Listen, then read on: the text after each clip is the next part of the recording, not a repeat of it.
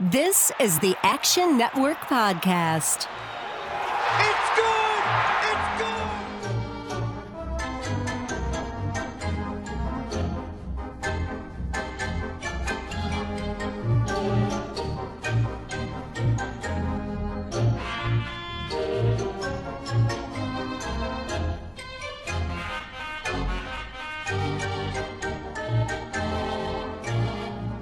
Welcome into the Action Network podcast. We are presented by the FanDuel Sportsbook special edition of Payoff Pitch on the Action Network podcast. Of course, Payoff Pitch is our Action Network MLB betting podcast, but we come to you on the Action Network podcast today for Home Run Derby and American League National League All Star Game matchup, which takes place on Tuesday, July 11th. Brendan Glasheen joined by Sean Zerillo and Anthony Dabbundo. Uh, gentlemen, great to be talking to you.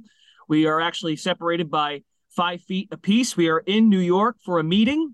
So, folks at home, we figured this was better than nothing as far as getting a podcast out to the people hours before the All Star festivities that get underway. So, thank you for your patience for those of you that are tuning into the festivities in Seattle. So, we won't waste any time. We'll dive right in. We're going to get to Home Run Derby first, then we'll look to the All Star game and uh, we'll work from there. We're presented by FanDuel today, so we'll be have all of our odds and uh, all that good stuff presented by the FanDuel Sportsbook. Sean Zerillo, hi. What do you got? Yeah, for home run derby, favorite bet, uh, Julio Rodriguez in the first round at about plus 140 over Pete Alonso. Alonso, obviously two-time derby champion. But in my lifetime, there's three derby performances that if, you know, I just think about the home run derby, if somebody mentions the home run derby to me, says, Give me the three most memorable performances of your lifetime in the home run derby. The first would be Mark McGwire at Fenway when he was juiced out of his mind.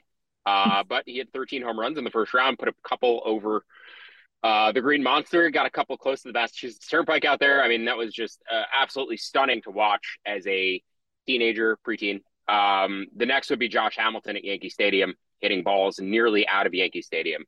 And the third was Julio Rodriguez last year, hitting 62 home runs combined in the first two rounds. What all three of those guys have in common is the fact that none of them actually won the home run derby. They all put up wildly impressive first rounds and then probably gassed themselves out hitting so many home runs in the first round, in Julio's case, hitting so many home runs in the first two rounds. But that said, Julio, you know, looking at the advanced metrics, how hard both Julio and the rest of the field hit the ball, he ranks second in terms of peak exit velocity. And, you know, maximum exit velocity, peak exit velocity is when you see a guy achieve a new max exit velocity, it's a very good indicator of overall power expectations or overall power potential. So when you have guys like Giancarlo Stanton who are typically, you know, at the top of the league in peak exit velocity, right? Not just average exit velocity, but how hard they're able to hit the ball at its peak, it just shows you their overall raw power upside. Pete Alonso in this field actually ranks closer to average. Julio Rodriguez is in the top two players along with Vlad Guerrero Jr. So the fact that you have Guerrero, who's been dominant in derbies in the past, Pete Alonso has been dominant in derbies in the past, and Julio Rodriguez, who put on one of the most impressive derby performances ever last year, all on the same side of the bracket, I think it really leaves it open for the left hand side of the bracket for somebody from there to potentially win and have an easier path. I think Julio actually has the easy or the the most difficult path of all of these guys in this derby because he has to take out Vlad and Pete just to make the finals. But comparing them straight up, Julio is the better metrics on paper. I know Pete has performed well in derbies in the past, but Julio has, as I said, done one of the most impressive things I've ever seen in a derby. One thing I want to mention too, Pete Alonso was injured. He had a wrist injury uh, in June, and because the Mets have been struggling, they kind of rushed him back, or it seemed like he rushed himself back. Since coming back from that injury, Pete is hitting 153 with a 265 on base and a 361 slug. Uh, he has four home runs and 83 plate appearance. He has not seemed fully healthy. I was actually surprised that he was participating in this derby. Now, this does remind me a little bit of Juan Soto last year, who seemed to be injured coming into the derby and ended up winning it. So take away from that what you will. I just think Julio Rodriguez in the first round against Pete Alonso plus 140 is a bit underrated. I think this should be closer to pick him. So going to take J Rod at plus 140 to upset the two-time Derby champion and one of my favorite players, the Polar Bear, as my best bet. Uh, we could talk about you know the the other half of the bracket uh, in a minute, but curious to hear Anthony's thoughts on this Derby as well. Yeah, real quick, just to kind of map this out. I know most folks have probably gotten to this already, but it's Alonso Rodriguez, the two seven. They get the winner of Betts Guerrero, which is the three six, respectively. And at the top of the bracket, Uh, Robert is the number one seed. Uh, Rutschman the eight. Garcia and Arozarena four and five respectively. So that's how it, it breaks down for the Derby. I always, I keep reminding myself that they they've got the, the bracket form these days. Um, go ahead, Dabbundo. What do you got? Yeah, I agree with Zerillo on on Alonso and, and, being concerned about him coming into this. He only has five barrels since coming back, uh, and his barrel rate's well below ten percent. Uh, so you're not seeing the same quality of batted balls with Pete uh, that you saw prior to injury and in years past. And I actually think, you know, trying to price this out is, is pretty difficult in, in, the sense that like there is a lot of variability, and the biggest one is the pitcher quality.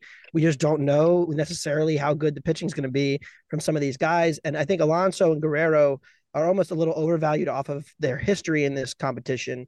Uh, and with him, those two and Rodriguez all being on the same half of the draw. I'm actually going to the other side for my pick. I'm going to take Luis Robert. You can find him as high as five to one to win this.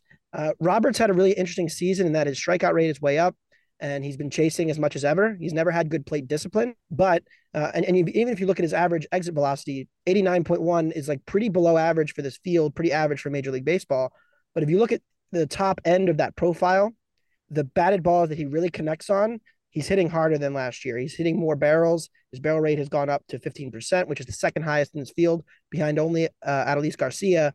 Uh, and Robert gets, I think, the most favorable draw to this final, where he gets, yes, he's a first time participant, but he gets Adley Rutschman, who uh, is, you know, the longest shot to win this event in the first round, and then potentially Randy Arozarena or Adolis Garcia in the second round. So it's a pretty favorable draw for him to avoid the three biggest sluggers, in my view, and the three people that uh, should be lined as kind of the favorites uh, with the fact that they all have to play each other and knock each other out before they would potentially play Robert. And the thing with Robert is, you know, if you take out his biggest flaw, which is the chase, like you're not being pitch selective in the home run derby, you're just getting pitches right down the middle. I mean, nobody's done more damage uh, on those kinds of pitches this year than Robert. The problem with his average exit velocity being lower is when he's, you know, using the hit tool to kind of, you know, make weak contact on bad pitches. So uh, Robert for me is my pick, five to one. Like I said, second highest barrel rate. Uh, has shown the max EV, 117 in years past. We know, you know, he has the raw power to hit one really far. And I also like under for the longest home run, 490 and a half is the highest number that I see out there right now. I understand that there is some wind blowing out uh, tonight to left, which should help, you know, a very righty heavy field uh, in this home run derby. But given the relatively low humidity and just the way that Seattle's park plays, uh, 490 seems like an awfully high number to get to for me. And that sounds like a really fun sweat too, given that, uh, you know, you're going to be sweating every home run and hoping that the Statcast doesn't say it went over 491 feet. Uh, right now, FanDuel's got it at 485 and a half. Is that playable? That's probably a little, that... That, that, I would I would shop yeah. around just because there are other numbers out there and it makes a big difference. The this number opened as high as 492 and a half um, at FanDuel actually, and has been bet down at some books and, and has been moving around a lot. So uh, definitely shop around for the best number. Every foot counts. I would just want to comment on a few more props too before we leave the home run derby. So total home runs in the first round, uh, you know, just comparing the domestic markets and the offshore markets, that was heavily juiced to the under offshore. So if you're looking at total home runs in the first round, I would lean under. Uh, the National League versus American League props, six of these eight hitters are from the National League. If you price that out based on where the betting market has them, they have Pete Alonso at three to one, and they have um, Mookie Betts at about 20 to one combined. Their implied probability about 29 and a half to 30%. So the National League should be about minus two, or uh, I should say plus 230, where the National League should be minus 230. You're going to really not find much value in that market. That was something that caught my attention, though, because 68 hitters are from the American League. And then lastly, I just want to talk about the left hand side of the bracket. I think the key matchup is Adolis Garcia against Randy Arozarena. On paper, they have very comparable metrics.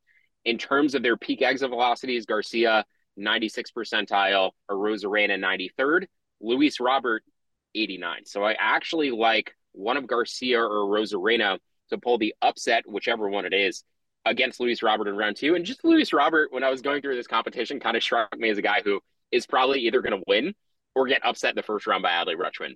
So all of these guys is that we've talked about so far, aside from Adley and Betts, all in the 89th percentile or higher for average or for maximum exit velocity, right? Their raw power potential. Adley Rutschman, 71st percentile. Mookie Betts, 60th percentile. So just in terms of how you compare all of their raw power on paper, I actually make might make Betts the biggest underdog in the field, you know, the least likely to win it I think Rutschman should be seventh. And compared to the the metrics that Robert has, I actually think he has a chance of pulling the upset. So I might sprinkle a little bit on Adley, especially going back to the Pacific Northwest, playing in you know front of a crowd that's going to be pulling for him. But uh, no, it, it's uh, J Rod for me is my winner at plus five fifty, and then I'm going to play him in matchup props with Adolis Garcia and Randy Arozarena. Uh, I believe you can get 11 to 1, 15 to 1 respectively on those two to be the finalists, or you know that that group of three to Mm-hmm. potentially meet up in the finals. But um, the outright props, Julio over Adolis is 20 to 1, Julio over Arozarena is 30 to 1. So I hit both of those as well. All right, excellent. Why don't we? Uh, and you know, I just I kind of laugh when Dabbundo mentioned every foot counts. Like a week ago, everyone was betting on hot dog totals, and now we're betting on feet and home runs. It's just kind of you know, every foot does count. Uh, moving on to the All Star game. Again, games in Seattle, as we know. Uh, Tuesday night, eight o'clock Eastern time. National League is the underdog in the spot, plus 102 on the money line at FanDuel. American League favored at minus 120. We know that the notable injuries, I mean, there's injuries both ways, but American League, no Ohtani, no Aaron Judge, no Mike Trout. Um, went on my spiel on Friday about that whole thing, Dabbundo, as you remember. Um, but Zerillo, how do you look at this game with some key, some bigger names, like names that folks must see box box office, as Stephen A. Smith says, um, being out for this game? Yeah, so I project the National Leagues as slight favorites here. I made the minus 102. You can get plus money on them right now. I'd bet them down to plus 102. You know, normally I like for a 2% edge on a typical baseball game. Here, I'm willing to lower that price target to about 1%, even a half a percent, just to have some action on the All Star game. But I do make the National League slight favorites. In terms of how I project this game out, the National League starters defensively are better than the American League starters. The National League starters offensively are better than the American League starters. The two benches are relatively comparable, um, both offensively and defensively, but I still lean with the NL players, position players. The one place that the American League has a slight advantage is pitching. Projected the AL ERA at about 348, the NL ERA at about 360.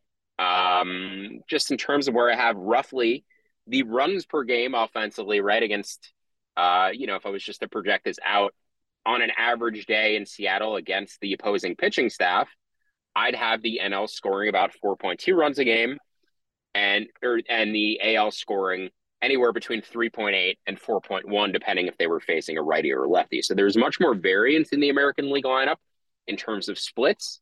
Uh, I think the National League, if they are aggressive with their right-handed pitcher, pitcher usage and you know play the matchups correctly, they have Steele and Hader out there. Uh, it doesn't seem like they have too many lefties, though. It just looks like those two. So if they play the matchups correctly, get the lefties in against the right lefties on the other side, I think the National League should have an advantage in terms of their position player group. Mike Trout not being in the All Star game certainly hurts that to a degree for the American League. Uh, I believe the AL also lost uh, Aaron Judge. So yeah, I mean, two of the best. When you just like, I modeled it out right, put all the players in my model.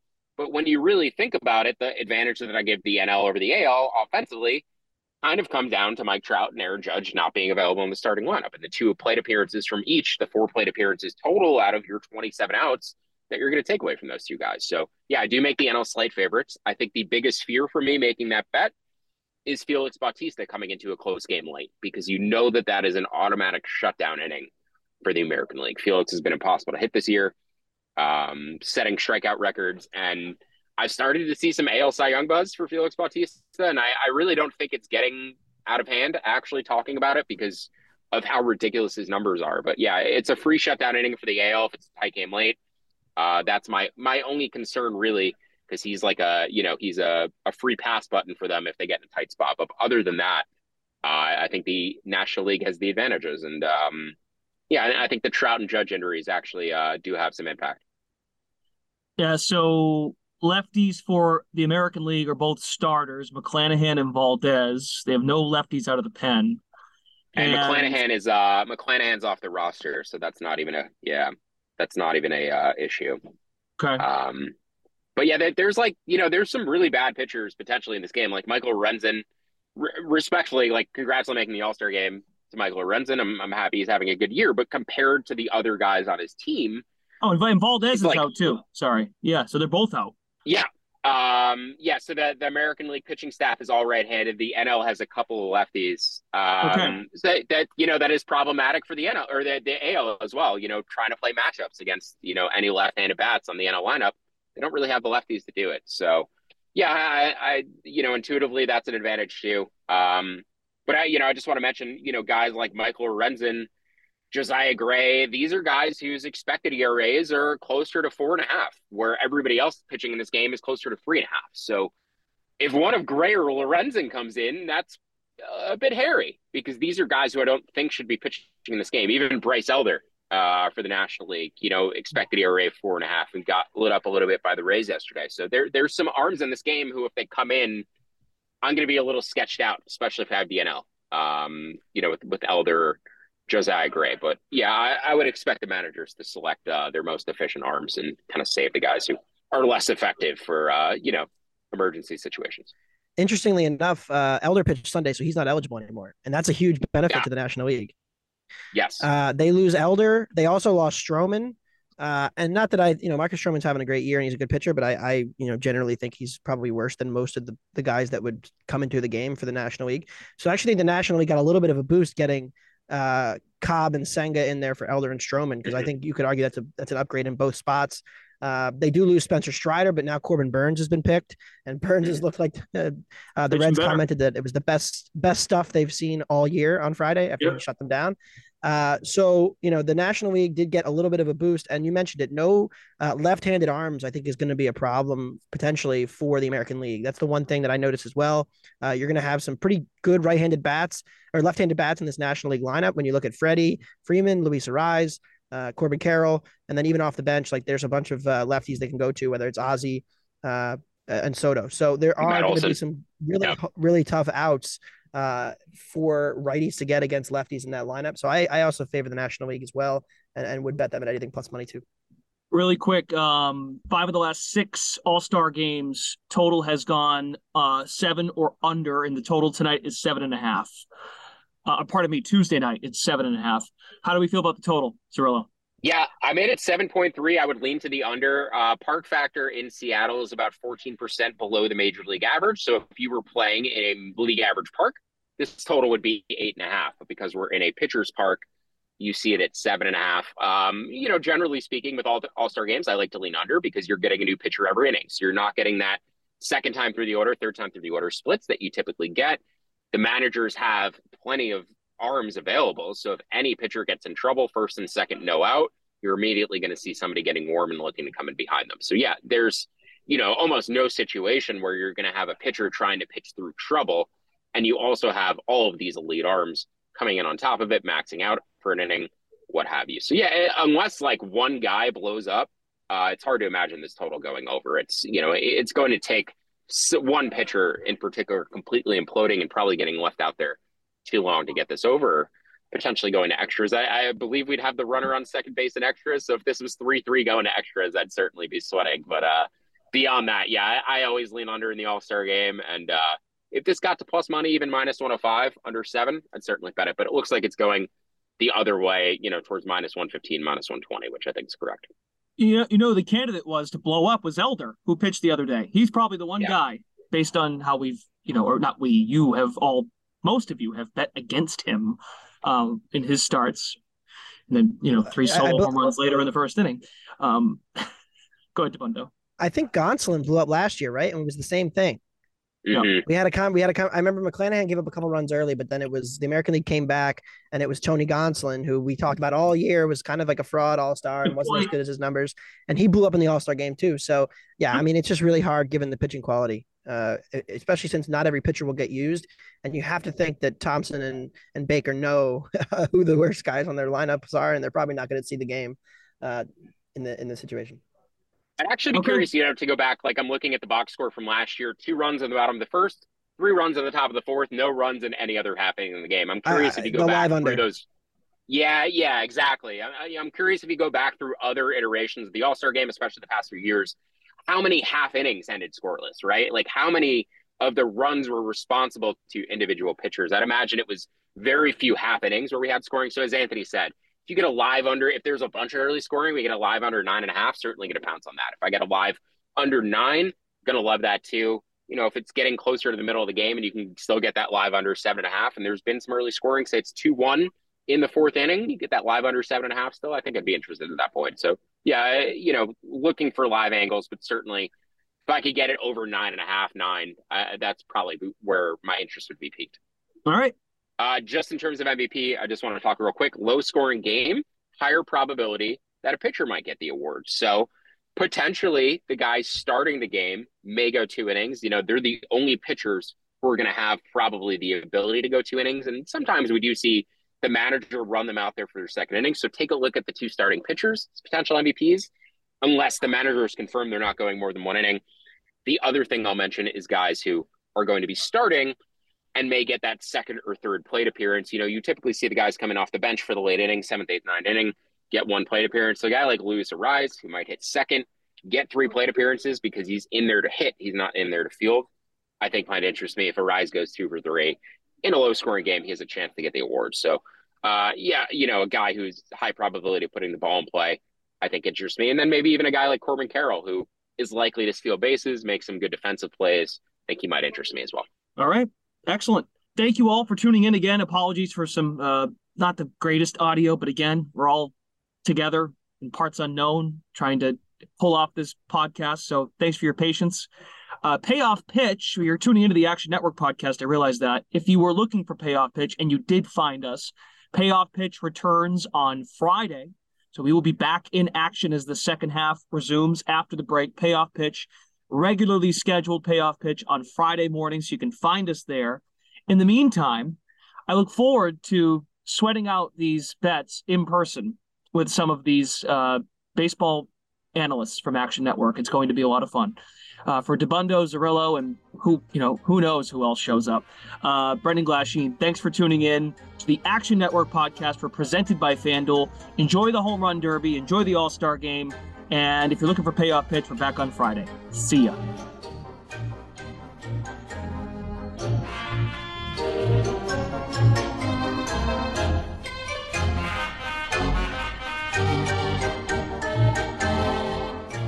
Action Network reminds you please gamble responsibly. If you or someone you care about has a gambling problem, help is available 24 7 at 1 800 Gambler.